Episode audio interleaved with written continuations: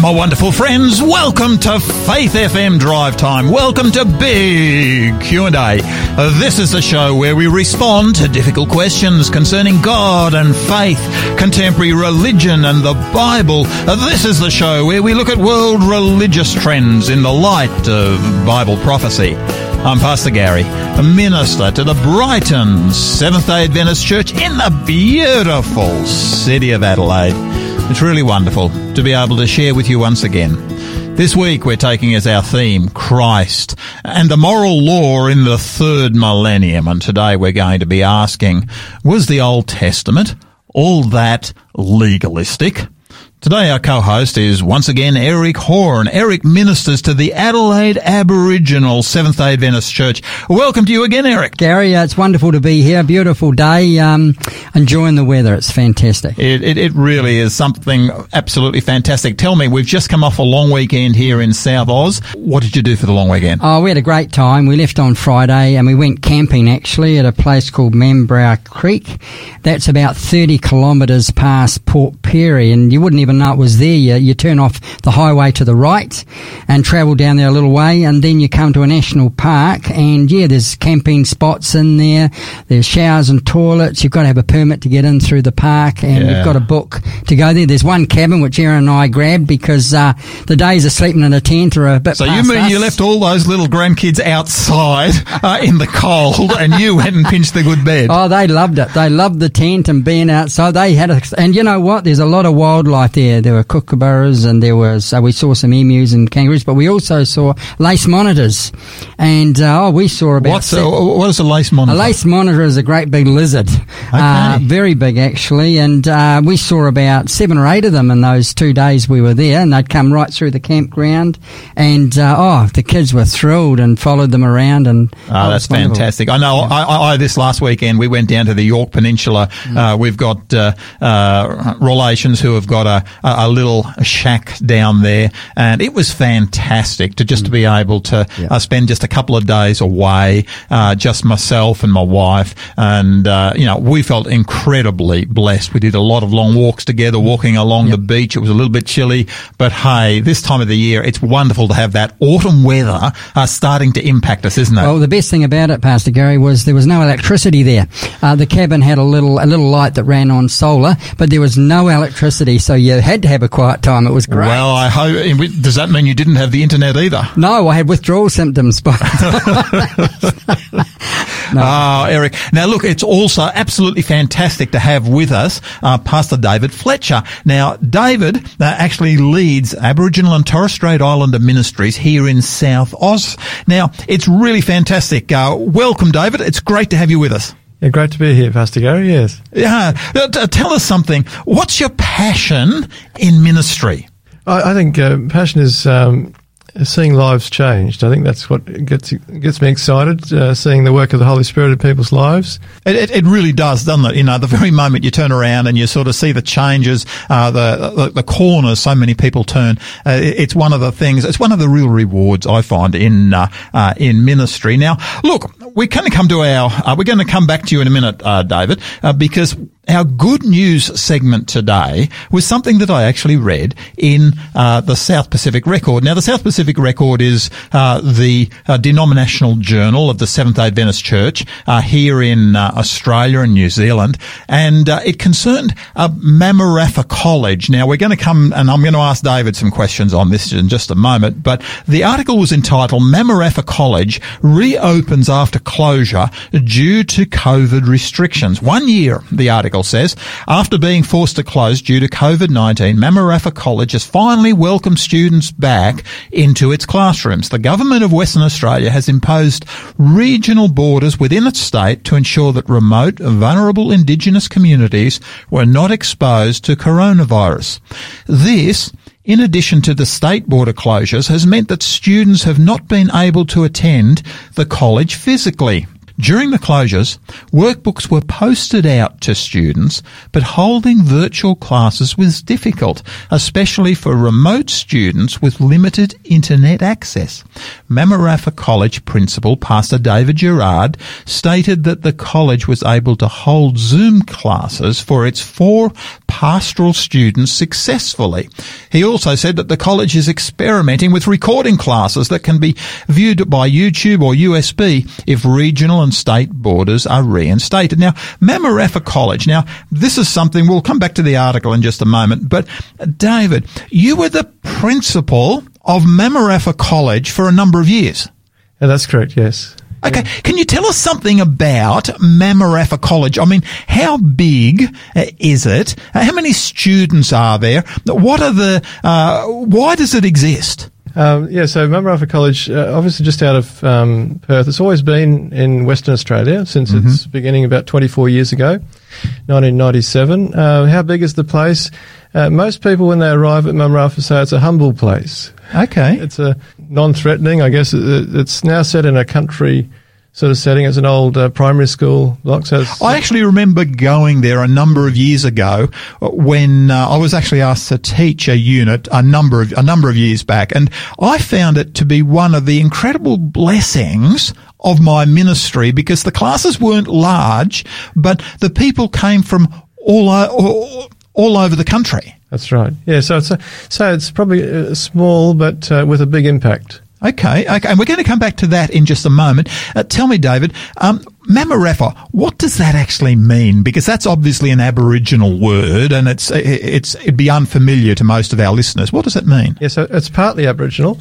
Um, uh, when the college was first started, it was called Atsim Bible College. Okay. Uh, for a number of years, and then uh, they got working on a, a, unique name for the, the college, and so they united an Aboriginal word for God, which was Mama, and a Hebrew word for makes whole or heals, Rafa. So Mama Rafa, together God makes whole. And that's been the experience of many students as they've come, even for a short time, that they've experienced healing and wholeness and uh, a purpose in life. This this is actually really a unique type of ministry because I know so many times we sort of uh, I've sort of uh, been been able to minister to um, uh, Aboriginal people uh, where uh, have been doing the ministry. But the thing that really stood out to me about the Mamarapha Bible College was this was actually training uh, Indigenous people to be able to do the ministry back to um, other Aboriginal people.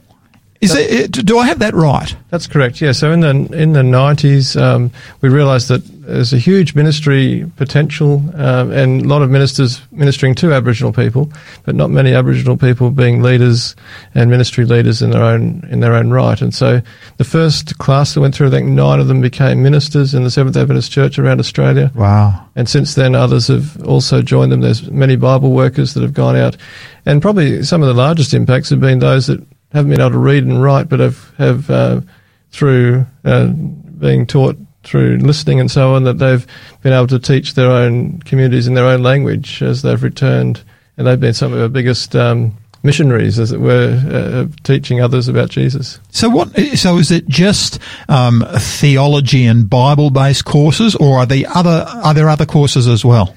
Yeah, so there's two main streams. So, there's uh, obviously the Bible that was where, how it was started, but also health now. Uh, okay. Health has been going since uh, the mid 2000s as a health course, uh, training health promotion workers in communities.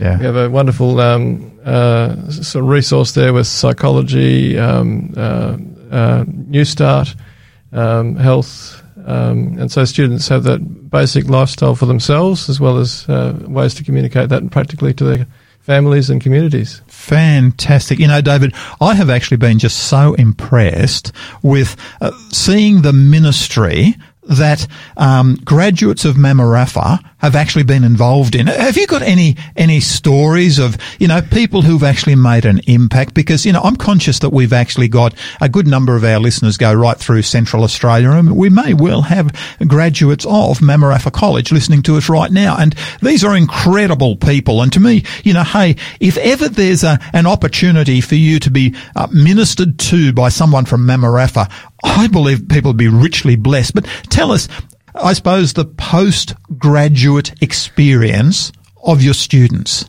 Yeah, so um, here in South Australia, we've got uh, a number of folk here in Adelaide that have been to Mamarapha.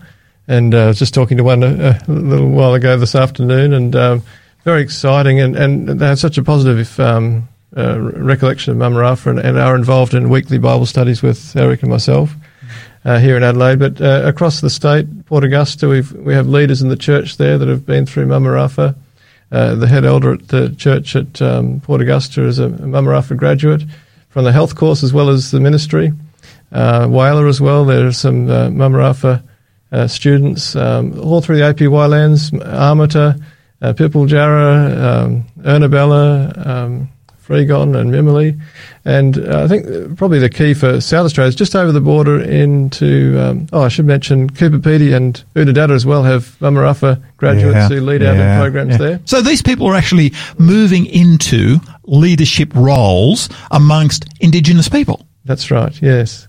Just over the Christmas holidays, I had, had a call from somebody in Finke, which is just over the border, yeah, and they were, yeah. their, their, their local uh, leader was away on holidays, and they were having their own church group uh, under a tree there in the wow, community. Wow, wow! I've uh, actually heard, I've actually had the privilege of ministering at at Finke. I've actually only been there been there once, but uh, it is a wonderful community of uh, of people, and of course, there's uh, there's a small church there that they're actually able to to meet in. I remember being there before the uh, the church was actually constructed uh, at that particular location. But I'm just so conscious of the uh, the power uh, that comes from some of these Mamarapha graduates. You know, to me, th- th- this is really wonderful. Uh, tell us, uh, David, if perchance people um, want to go to, I mean, how do you get in touch with somebody? You know, if I wanted to go to Mama Rafa, I mean, I have to be obviously uh, Indigenous, um, but how do I how do I enrol? Do I, am I go on the internet and look up Mama Rafa College? How do I do this? Yeah, you can do that, um, and on their website there's a, a link to an application. Right. Uh, you can also contact uh, through Faith FM, I guess, and uh, Eric and myself. We can get you an application form. And that would actually be an, be an excellent way of doing it. And, and can I just uh, maybe pick up on that particular um, hint right now? Because if you would like more information on uh, going to Mamarapha and being trained in a health area. Uh, this is a, these are small group classes. I think when I was there, there was probably no more than about uh, about forty people in total in about half a dozen different uh, different classes. And uh, I know the class I was teaching, I think that was for ministry students. I think we had about uh, four or five people. But we had a fantastic time together, you know, because we just sit and chat chat together. we work through some Bible Bible uh, Bible teaching, and uh, I, I, found it myself incredibly rewarding. I, I, hope my students found it as rewarding as what I did.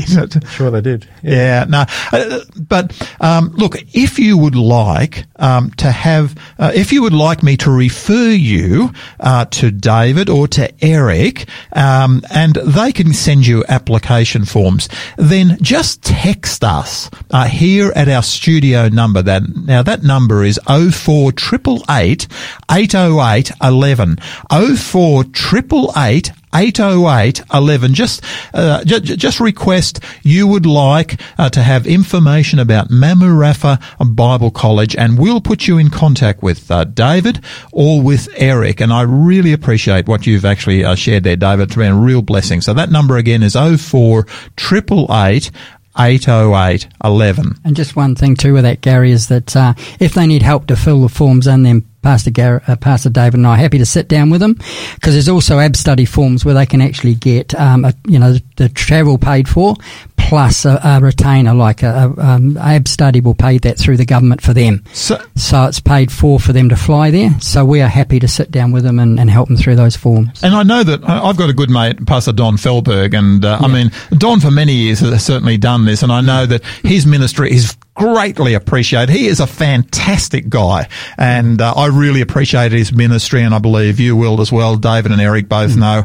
our mate uh, uh, Don uh, Don Felberg, uh, but uh, so that government money is actually available for these for these courses as well. But if you'd like more information, just text us here at the studio, and we'll pass your request on to to David or to Eric, and that number is oh four triple eight 808 11. That's uh, uh, that's that number uh, if you want that that information. But right now, let's come to some uh, some music. Uh, this is Kathleen Carnilli, and the uh, title of the song is Micah six eight. For he has shown thee, oh man, what is good and his right plan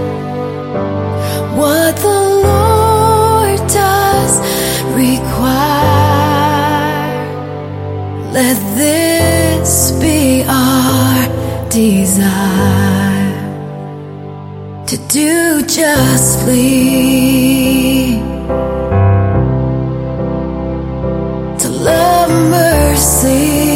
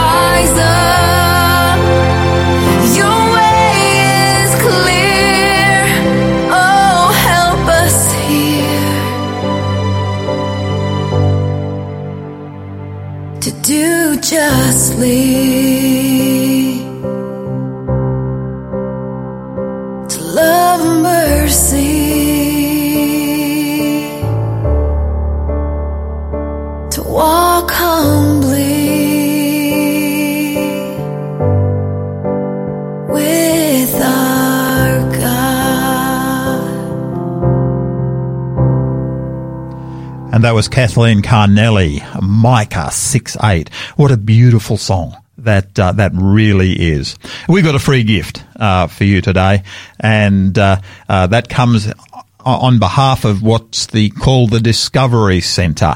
Uh, now, the Discovery Centre uh, offers a number of short courses. We have a fantastic little course for you today. This one's called Kids Zone. Now, look, this one is designed for for mums, dads, and grandparents uh, to talk to their children or grandchildren about issues of faith. Now, this has got 12 lessons in this particular course. Now, look, if you would like to get hold of Kids Zone, then please uh, feel free to text us here at the studio.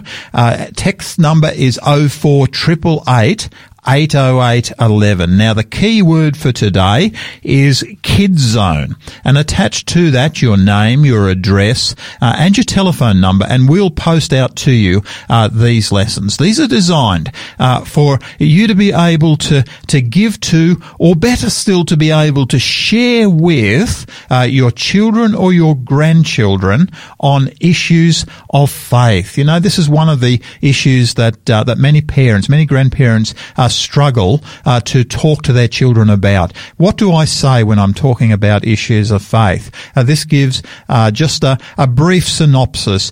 This gives a number of subjects that you can deal with as you're talking to your young people about issues of faith. If you would like uh, to be enrolled the Kids Zone uh, course, now this is for your children or for your grandchildren, then please feel free to text your name, your address, and your telephone number to our studio of Faith M text number. That number again is 04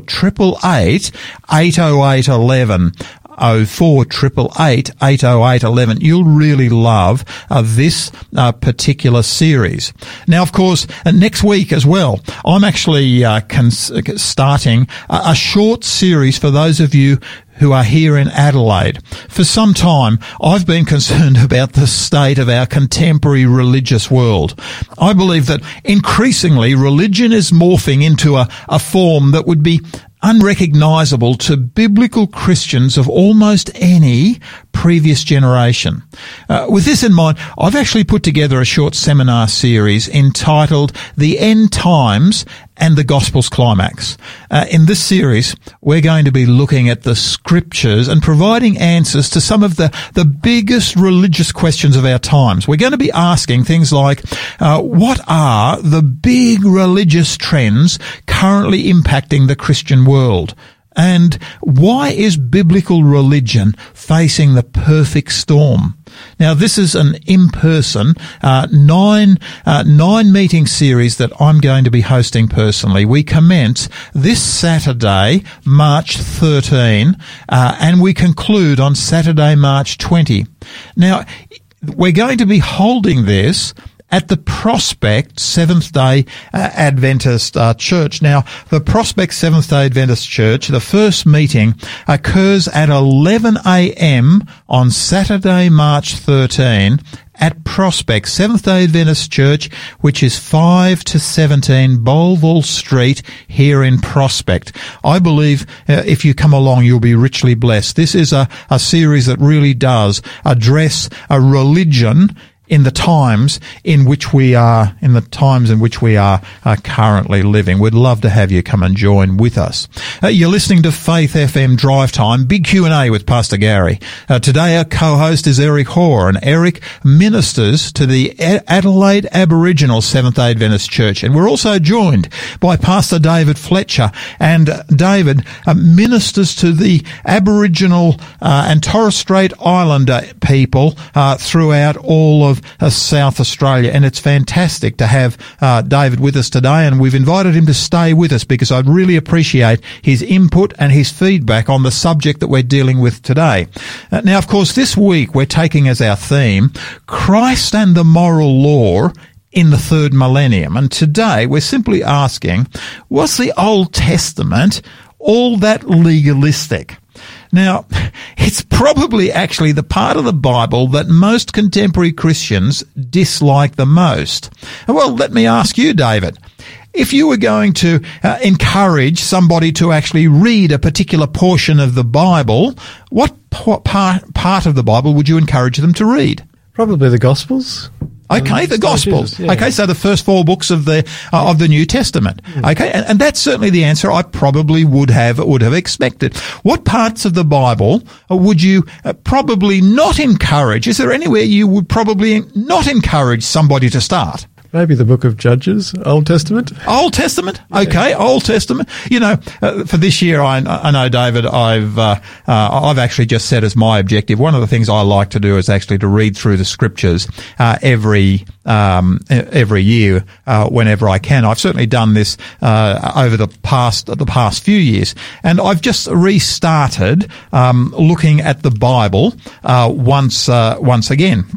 And uh, uh, I'm I'm up to uh, numbers. I think I'm reading at the present time. Now, you know, uh, Dave. One of the things that I, am really conscious of is this: is that there are some portions of the Old Testament that um, even I am conscious is probably not as exciting as other portions. And I, have just just been working my way faithfully through uh, Leviticus and Numbers, and uh, I have to admit those those portions probably aren't at the top of everyone's reading list and yet there's some really valuable material uh, that's actually in there. That's why I'm trying to actually read through it. But look, one of the things that um, that I'm really conscious of is that um, there are many who when they're going to read the Bible, concentrate mainly, certainly, on the New Testament, as, as you've certainly suggested, uh, but they view the Old Testament as out of date, legalistic, uh, maybe even irrelevant to the contemporary church today.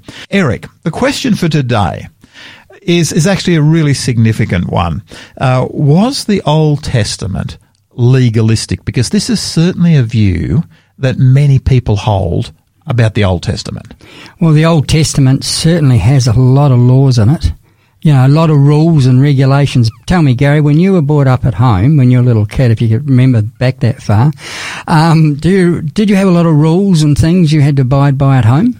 We certainly had we certainly had some rules that we had to obey, and certainly uh, growing up in the 1960s and 70s, my, my father particularly uh, made sure that those rules were actually uh, followed. So, and, and, Pastor, and Pastor David, you would have had the same. Did you like those rules? Not at the time, no. Were they good for you? Uh, mostly were. Well, yes. Later on, you realise. Yes, that. absolutely. Because yeah. you know, yeah. to understand how the people in the Old Testament felt, uh, you know, there were four different types of laws back there. Four different types. Four you different had, types. Okay. Yeah, you had the the moral law, the Ten Commandments, we call them, as yeah. all of us as Christians know most about, and of course they were given by the finger of God, written mm-hmm. on the stone tablets. They were kept in the Ark of the Covenant, which uh, was also called the mercy seat. But then you also had all these other laws, which were quite a burden to them. They had civic laws, which governed their daily life as a Jew. Um, these laws covered issues that were uh, unique to their customs and religion. And the Sanhedrin, which was a group of 71 men, actually sat in judgment of those laws. So okay. if you did something wrong according to, to this type of law, then you were judged by 71 men. No woman, 71 men.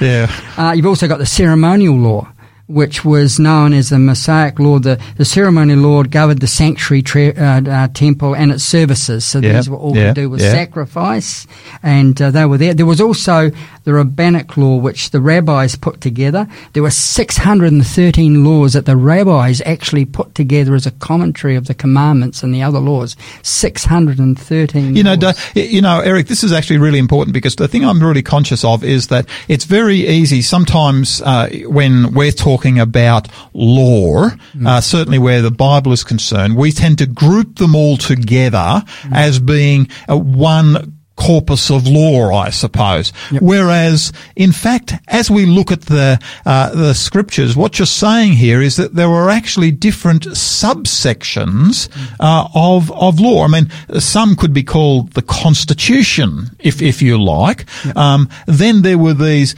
civil civil laws. Then you've got ceremonial laws, and there were even health laws in there as well, yes. weren't there? That's right. Yep. And there's also the the mish, mish, I got to get this right. The Mishnah which was a, an oral tradition of commentary on the Mosaic law, and it introduced additional man-made rules that uh, the Pharisees were so concerned with keeping these additional commandments that they gave a great outward appearance of them. And Jesus, you know, was really angry about some of these laws. For instance, a lot of them were things like you weren't allowed on Sabbath, you weren't allowed to plough the earth, you weren't allowed to dye the wool, you weren't okay. allowed to go so many. David, let's just come to David. David, where did these types of laws come from? Because what we're saying here is that uh, the Bible has certainly got laws in it, but there seems to be this um, uh, added list of things that uh, seems to have been generated as well. I mean, uh, do you have any idea where where did they actually come from? Uh, I think uh, Eric's, Eric's mentioned there the Mishnah. It was sort of as a community, particularly the religious leaders after the exile in Babylon began to develop more and more systems because they realized they'd made mistakes in the past. And rather than confessing their sins and, and falling upon a merciful God, they decided to um, add additional rules so that they wouldn't make the same mistakes that they made in the past. In other words, what you really had was you had rules on top to, of rules to protect the rules. That's right. You know that that is something quite quite remarkable, isn't it? You know, it's like you know today we put a fence around the uh, the swimming pool, uh, but then um, you know, Mum says no, I actually want a second you know fence around around the to protect the fence. You know, and this was one of the real challenges that certainly came into existence in Jesus' day. And so when we're talking of this thing called law, we actually have got to understand that whereas we tend to group them all together, certainly within scripture, there is actually these different categories. Mm. Yeah. That's right. And, and, and you're right. And in fact, that it said that they, they tried to build a fence, what you've mentioned actually, around the Mosaic law so people wouldn't even come close to breaking the commandments. So these were extra additional uh, laws that were brought in. Okay uh, that the people really suffered with, and that's why Jesus came to break free, to give them. They were under such burden, weren't they? And now the th- question is, do these laws actually save us? You know, do law does law actually save us? I mean, you know, this is what we're looking at in the Old Testament. People don't like to read a lot of this stuff, and part of. I mean, how, in the Old Testament, because this is an important question that you're actually asking there, Eric, and it's good to have David here because we can actually, you know, uh, bounce these, you know, these deep, difficult, hard theological questions uh, uh, actually off him. But David, how were people in the Old Testament? I mean, how were they saved? Because I suppose I've heard many people say that in the Old Testament days, people were saved by uh, works of the law, but in the New Testament, they're saved by grace, as though there's been a transition. Is that, I mean, what would be your understanding? Yeah, so it, um, yeah, certainly I've heard the same that uh, uh, works uh, versus grace, and there's, some verses that seem to um, support that, that people use to support that, but uh, when I look at the sacrificial system the, that was instituted at uh, Moses even before then, um, I find that uh, there was a substitute that was required for the penalty of sin. And mm-hmm. Uh, um, in the New Testament, I find the same substitute, except it's not a lamb anymore, it's a, a person. The person of Jesus Christ is the Lamb of God who takes away the sin of the world. So, in, in a sense, both the Old Testament and the New Testament uh, recognise that the law doesn't save. You need you need a substitute. You need, some, uh, you need In other words, what we actually have is in the Old Testament we've got people looking forward That's right. to Jesus coming, whereas in the New Testament we actually look back by faith to Jesus coming. So yeah, in the Old Testament they're looking forward by faith to uh, someone they hadn't met or in, in physical form, yes. but, but, they expected that God would do something in the future to uh, that by faith they're offering this lamb. To me, it seems crazy, to, and I'm sure that to them as well, they would think this lamb cannot take away my sin. Yeah. So it must represent something or someone. Yeah. And yeah. then in the New Testament, we look back and say, oh, that represents Jesus. And so the same faith of the Old Testament is the same faith that we uh, we looked back, they looked forward. Yeah, yeah and, and it's what it's talked about in Hebrews 11, isn't it? Um, yeah, look, take us to Hebrews 11 because this is actually really important, uh, Eric. Yeah. Uh, dig into, and, and folks, can I say that if ever you're discouraged, please go to Hebrews chapter 11. This is a powerful passage that says so much about our faith in the New Testament, but connects it to faith in the Old Testament. Eric, mm. please open it up for us. Yeah, Hebrews 11, 1 is very important. It says, Now faith is a substance of things hoped for, the evidence of things not seen. For by it the elders obtained a good testimony. By faith we understand that the worlds were framed by the word of God, so that the things which are seen were not made of things which are visible. So this is what you're talking about. It's talking about believing in evidence that is sometimes, you know, you can't see it. And there's a list here. It goes on and gives a list by faith. Uh, Abel brought a sacrifice to God that was the best of the best, while his brother Cain brought a lackluster sacrifice. So one had faith and believed God to be worthy, and the other really had a different view. And by faith, Enoch walked with God despite the wickedness of the world around him. So it's listing people from the Old Testament that had a strong faith. And this, and this, I think, Eric, is something that I'm so conscious that is so important that we actually understand because uh, we, uh, the the writer of Hebrews, who you know we believe is probably Paul, uh, is never actually named, but uh, the writer of Hebrews actually comes here and lists people who have got faith and they all come from the Old Testament. Now, of hmm. course, he's much closer to the Jewish understanding in the uh, first century than what we are. But to me, the list of names is amazing. By faith, Abel. By faith, Enoch. By faith, Noah, being divinely warned of things not yet seen. Moved with godly fear, prepared an ark for the saving of his household. By faith, Abraham after the, after the flood. And this list just goes on. By faith, Sarah. We get some ladies mentioned here. All these died in faith. What we're actually he- got here is, of course, the Old Testament characters being commended for their walk of faith. Uh, by faith, Abraham, by faith Isaac, by faith Jacob. All these are listed and named by faith Joseph, uh, Joseph, by faith um, Moses, um, and then by faith the walls of Jericho. You know, you get this amazing list of Old Testament characters who the New Testament claimed all were, all walked by faith. Now, David, tell me, is what does this say to us today in our religious experience? I mean, what is it saying to us? Uh, in that chapter, what stands out to me is verse 6 with, without faith. without faith, it is impossible to please God. And I think that's what the whole chapter is really highlighting that all of these people, the necessary ingredient for them and for us is we need faith without faith, it is impossible to please God.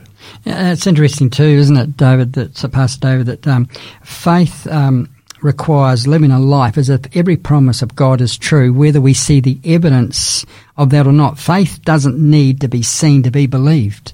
Mm. You know, and that's what they felt when they li- when you're close to God. A life of faith starts in the heart, but always shows itself through works, because there are some texts in the Bible that says you've got to have faith and works together. And that, of course, is the uh, James, and that was one of the big challenges that Martin Luther actually had with the book of book of James, because he he struggled with this concept of you know walking by faith, but then doing something as well. You know, David, I mean, you're a, you're a theologian. You know, you've been the head of, head of a college.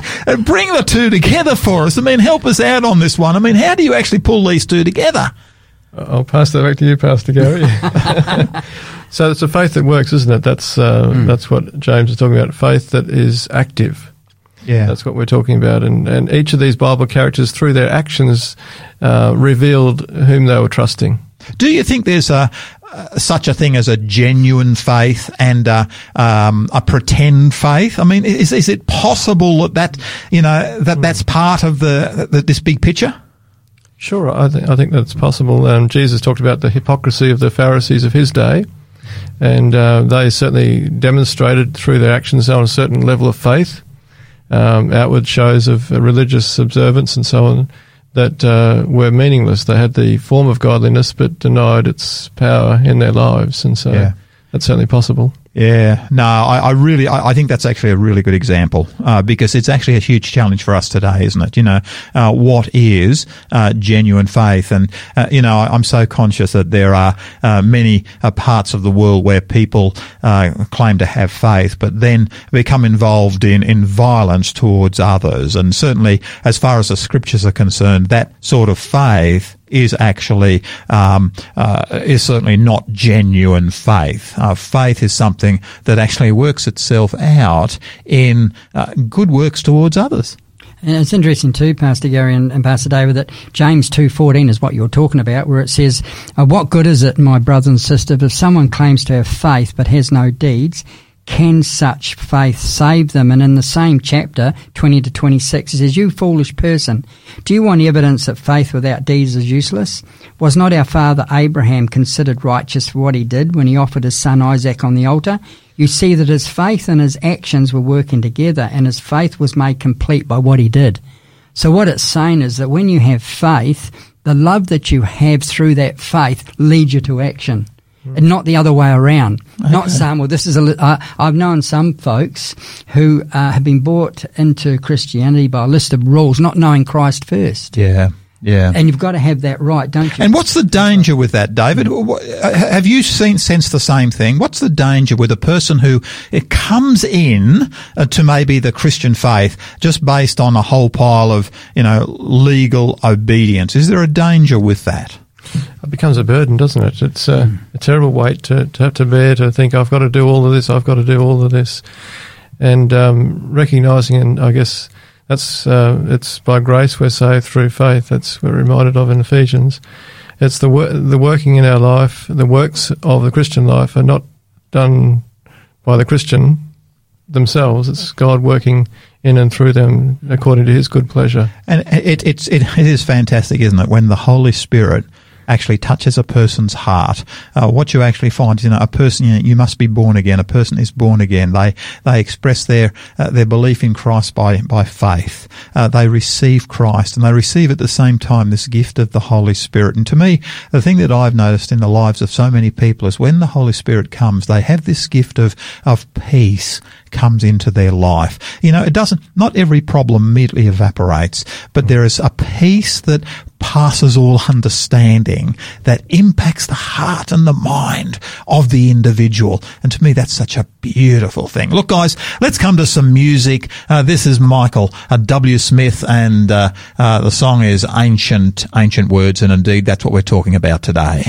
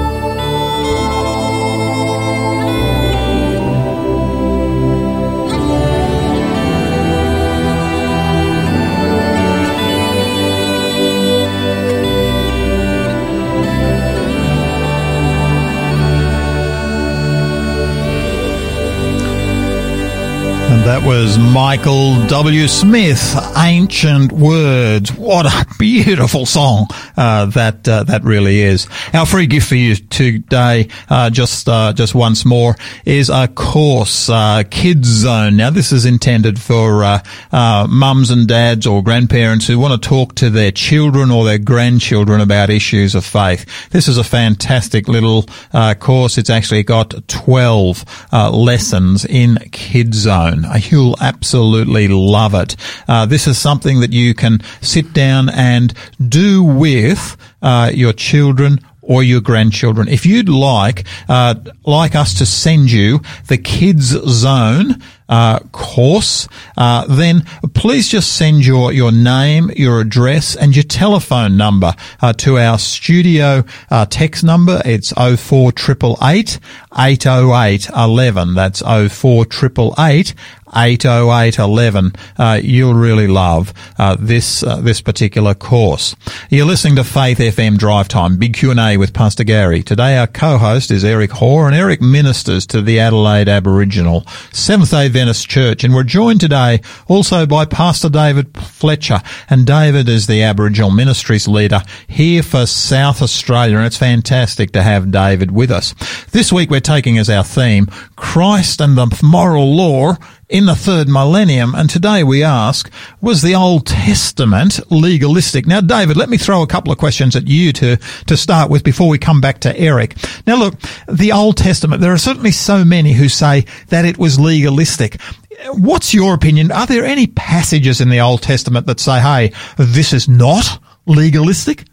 Oh, there are heaps, uh, lots and lots, and Jesus referred to many of them uh, in, in the Gospels. If you read through the Gospels, he, he, quotes the Old Testament many times to to show the grace that's there. Uh, one verse that uh, came to mind as we were talking earlier is uh, in Isaiah 26, verse 12. It says, o, o Lord, you will ordain peace for us, for you have indeed done for us all our works. This recognition in wow. the Old Testament that everything that a Christian does is actually God. For you have done all, all our works for us. That's powerful. And that comes from the Old Testament. The Old Testament. Wow. Is there anything else there? Just a few verses earlier, it says, You will keep him in perfect peace, whose mind is stayed on you because he trusts in you. We're talking about trust or faith yeah, earlier. Yeah. Uh, that we are kept in perfect peace, the peace that passes understanding, as the New Testament calls it, right here in the Old Testament. Wow, wow! I, I, I love the story of, of, Noah because if you go back into uh, you know this is pre-Israel even uh, you get uh, but Noah found grace in the eyes of the Lord. You know mm. that's a beautiful picture, isn't that? Grace, yeah, grace. Mm. Anything else? Any other passages? Well, you know, when you look at it, um, Pastor David and uh, Pastor Gary, these uh, Hebrews 11, when it talks about all these people, you know, it's not easy to be living in those situations, you know, when you didn't see that, you know, even the rain, there was no rain there for mm. Noah and and when they came to the Red Sea to see it part like that, you know, and, and to live close to God, many people in the Old Testament lived that real, they were there. This was the whole The Old thing, Testament is actually the story of God's people walking by faith. Mm. And that is the thing that so many people don't actually realize. You know, I think of the story of, you know, that's so well known out there of Daniel in the lion's den. Um, hey, I mean, is there faith in that particular story? Um, what do you think, David? Mm. Sure is.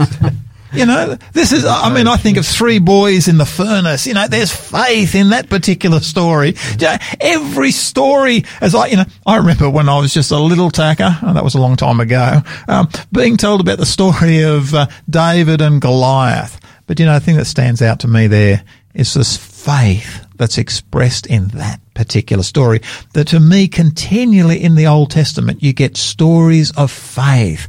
People are living what we would call a Christian life in the Old Testament by living by faith. Yes, it interested me that um, Paul was writing in Hebrews, a New Testament, about people from the Old Testament proving a point about faith. He was looking back and, and reminding people of that. Uh, there's a wonderful verse in Galatians 5 1. It says, It is for freedom that Christ has set us free.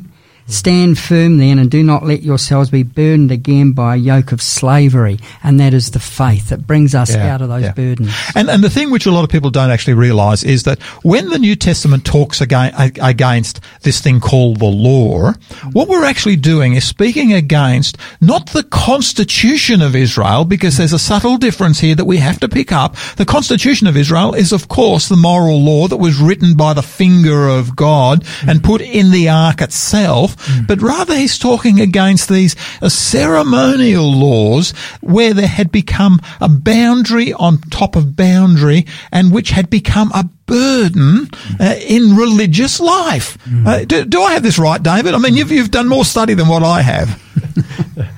No, uh, look, uh, that's absolutely right. So, uh, uh, I guess it's it's easier. It's, it's actually easier to be a legalist because uh, I, can I can try to do do more and, and be more and, and so on. It's easier to go that way. And in the Old Testament, it's easier to make more sacrifices. If you're a rich person, you could sacrifice all your sheep just to Yeah, show how yeah. religious you were. But it's much harder to trust in an unseen, invisible God Yeah. uh, to to sacri- uh, to go and offer your only son on a altar because you know that God has asked you to do that, uh, as Abraham uh, demonstrated his faith, and so it's much harder to do that, to live humbly, uh, to walk humbly uh, before your God. And, And- Christ, if Christ found many people who were poor or destitute who actually had more faith than the religious people of the time. That's right. Yeah. And of They course, were closer to him. Of course, that's what Micah, you know, Micah 6 8 actually, actually says. Uh, he has shown you, O man, what is good and what the Lord does require of you, but to do justly, to love mercy and to walk humbly with your God. You know, to me, when I read that, I think, wow, this is a, this is a New Testament picture, but it's in the Old Testament. Yeah. There's no difference between the faith in the new and the faith of the old. As you said, they were looking forward and those in the new were looking back. And you've it's got to have faith and you've got to be close. And that faith comes to us through experience, but through also, you know, it, it results from the things that take us, where God takes us out into the world to live by faith. And that's what was happening back then. Yeah, no, that's Beautiful. that's uh, that's incredibly incredibly powerful. Look, folks, I'm really conscious that our time is starting to evaporate uh, from us uh, from us today. What has our day said to us today? I think it's so important that it says that our God actually calls us to walk by faith.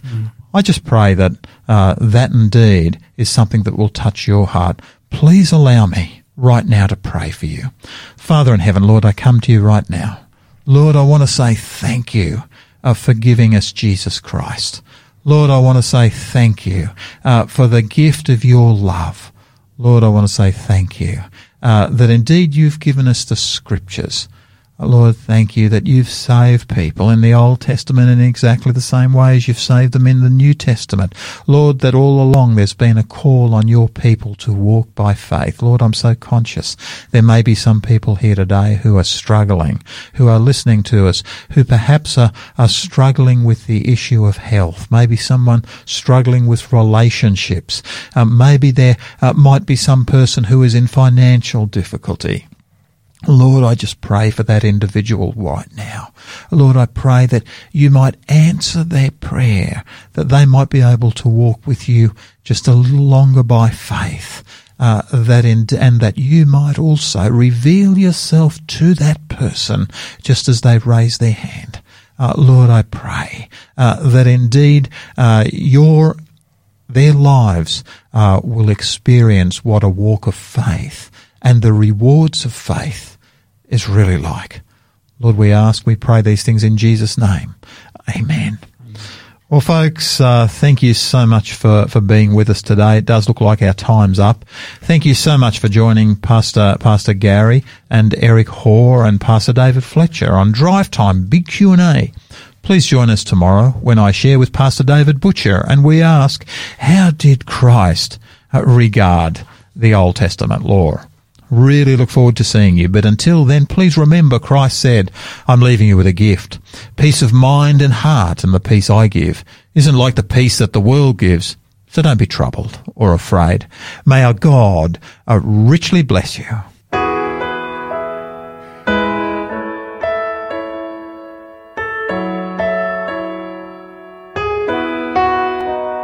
We will keep the commandments of God